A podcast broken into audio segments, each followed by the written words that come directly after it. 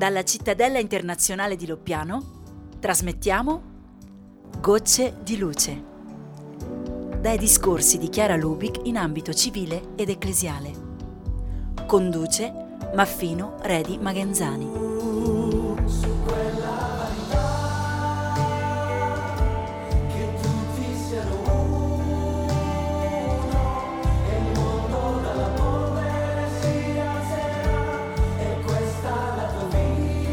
Ben ritrovati con Gocce di Luce, una trasmissione che dà la parola a Chiara Lubic, fondatrice dei Focolari, nei suoi discorsi tenuti sia in ambito civile che ecclesiale. Oggi torniamo a Roma, nella Basilica di Santa Maria Maggiore, prima basilica in Occidente dedicata alla Teotokos, alla Madre di Dio. Nel 1987, in occasione dell'anno mariano, Chiara venne chiamata a svolgere il tema L'influsso spirituale di Maria sull'uomo d'oggi. Ora ascolteremo alcuni minuti con passaggi molto interessanti. Chiara aveva cominciato col dire che Maria ci insegna a credere all'amore di Dio e a vivere in questa fede, ma pur essendo già tanto non è tutto. Lo ascoltiamo direttamente da lei. Era il 30 novembre 87, Roma, Santa Maria Maggiore, Chiara Lubic. Ma non basta limitarsi a credere che Dio ama l'uomo. Maria insegna che occorre che l'uomo corrisponda al suo amore col proprio amore. Occorre amare Dio. C'è una parola del Vangelo che indica chiaramente il modo di amare Dio. Essa afferma, non chiunque dice Signore, Signore, entrerà nel regno dei cieli, ma chi fa la volontà del Padre mio. Qualche volta si può pensare che per amare Dio siano sufficienti espressioni verbali, ossia questioni di sentimento. No, amare Dio significa fare la sua volontà. Non fare quindi la propria volontà, ma quella di Dio, che significa non programmare nella propria vita alcunché di limitato e insoddisfacente, perché pensato unicamente dalla nostra mente, ma abbandonarsi ad, ed attuare il disegno che Dio nel suo amore ha su ciascuno di noi. Oggi il programma di molti uomini moderni è quello di una buona sistemazione economica e di una buona posizione sociale. Il lavoro è visto come mezzo per avere a disposizione strumenti maggiori di benessere. Il tempo libero è orientato alla ricerca di esperienze, di conoscenze, di piaceri. Prendono forte rilievo i viaggi, il turismo, lo svago, lo spettacolo. La tendenza al benessere porta a diminuire il numero dei figli, ad avere progressivamente la seconda casa, la seconda auto, i mezzi più avanzati di teleinformazioni, eccetera. Un programma, come si vede, unicamente terreno, che ha perduto ogni respiro cristiano, che dà poca felicità qui sulla terra e non prepara la vita eterna. Un programma che non conosce soprattutto ciò che l'uomo, se vive da figlio di Dio, può sperimentare fin da questa vita. Programmare infatti di adempiere nel corso della vita terrena non la propria, ma la volontà di Dio è prepararsi a fare dell'esistenza una meravigliosa divina avventura. Chi ha fatto così, come Maria, come i santi, sa quali straordinarie sorprese essa riservi. Facendo la volontà di Dio, infatti, il Signore risponde al nostro amore col suo amore. Se noi diamo con generosità del nostro ai fratelli, Egli ci ricolma con sovrabbondanza di beni se cerchiamo il suo regno, ci dona quanto necessita in sopra più. Se mettiamo lui al primo posto nel nostro cuore, anteponendolo ai parenti e a ogni bene, ci riempie di cento volte tanto e col centuplo ci dona la vita eterna. Fare la volontà di Dio, dunque, essa ci è espressa di volta in volta da diverse voci. Ora parla quella della coscienza, ora quella dei doveri del proprio Stato, altre volte quella dei comandamenti di Dio o dei precetti della Chiesa, ci viene detta anche dagli avvenimenti. Ma c'è una volontà di Dio espressa in un comando di Gesù che Maria sottolinea in modo particolare. è quella riguardante l'amore del prossimo. È importantissima perché alla fine della vita saremo esaminati su di essa.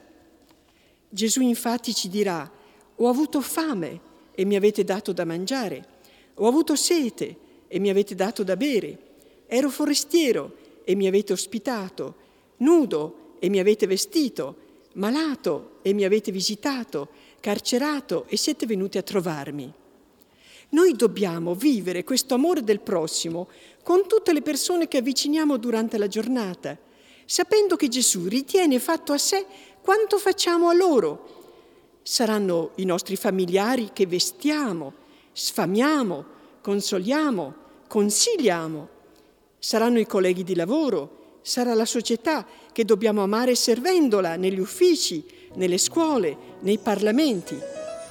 Dobbiamo amare tutti, nessuno escluso. Dobbiamo infatti amare anche i nemici. Questo è cristianesimo. L'amore cristiano non ha solo una direzione, non è diretto unicamente verso gli altri, dovrebbe anche ritornare a noi. Gemma infatti del Vangelo di Gesù è l'amore reciproco, la carità vicendevole, specie fra i cristiani. Amatevi a vicenda come io ho amato voi. Maria, tutta presa com'è dal suo Gesù, ci ricorda che questo comando gli è particolarmente caro, perché egli lo dice suo è nuovo. Esso è la sintesi del Vangelo, è il cuore dell'insegnamento di Gesù. Il fatto è che Gesù, quando è venuto sulla terra, non è partito dal nulla come è di ciascuno di noi, ma è partito dal cielo. E come un emigrante, quando va in un paese lontano, s'adatta senz'altro al nuovo ambiente, ma vi porta i propri usi e costumi e continua spesso a parlare la propria lingua, Così Gesù si è adattato senz'altro qui sulla terra alla vita d'ogni uomo, ma vi ha portato, perché era Dio, il modo di vivere della Trinità, che è amore, amore reciproco. Così vuole da noi, così vuole anche Maria. Ella che è stata fatta nostra madre da Gesù sulla croce, quando le affidò Giovanni, come tanto bene spiega la recente enciclica a lei dedicata, desidera, come ogni buona madre, che gli uomini, i suoi figli, si amino e si amino come Gesù li ha amati, morendo addirittura per loro. I primi cristiani avevano compreso l'insegnamento di Gesù sull'amore reciproco, l'avevano centrato come punto focale della buona novella e lo mettevano in pratica con tanto zelo.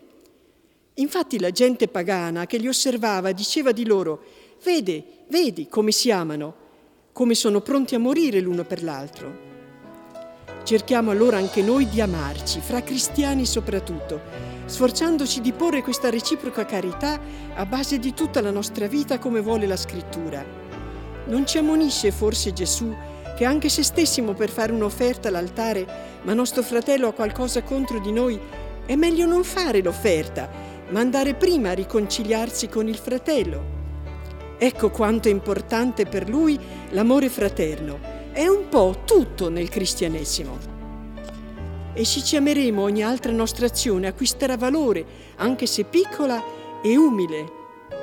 L'amore reciproco poi sarà fonte di sempre nuova gioia nella nostra vita, sarà sorgente di luce e di pace, perché la carità attira i doni dello Spirito. Abbiamo ascoltato una parte della conversazione di Chiara Lubic tenuta in Santa Maria Maggiore il 30 novembre del 1987 in occasione dell'anno mariano. Dopo aver affermato che Maria è modello nel credere all'amore di Dio, aggiunge che non basta limitarsi a credere che Dio ama l'uomo. Maria ci insegna che occorre rispondere corrispondere a questo amore, cioè amore chiama amore. E c'è una parola nel Vangelo che indica chiaramente il modo di amare Dio, là dove Gesù afferma non chi dice Signore, Signore entrerà nel regno dei cieli, ma chi fa la volontà del Padre mio che è nei cieli. E fare la volontà di Dio, fra il resto, significa vivere la sua parola, che culmina nel comandamento nuovo, proprio il suo comandamento. Amatevi come io vi ho amato. Con queste gocce di luce ci salutiamo, vi saluta Pasquale Bernardi da Venezia, Delia Lubinetti da Rocca di Papa, Antonio Libero da Roma, da Trento Pierpaolo Severi, da Loppiano Paolo Loriga e Tamara Pastorelli. E noi ci sentiamo alla prossima trasmissione.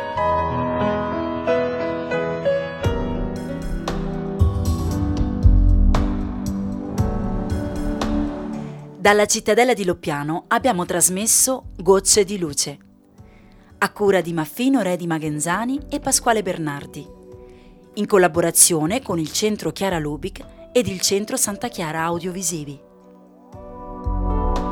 Tu vedevi intorno a te strazio e morte per le strade, mescolavi le la polvere che ormai copriva la città. Quest'odio perché? Gridavi pure tu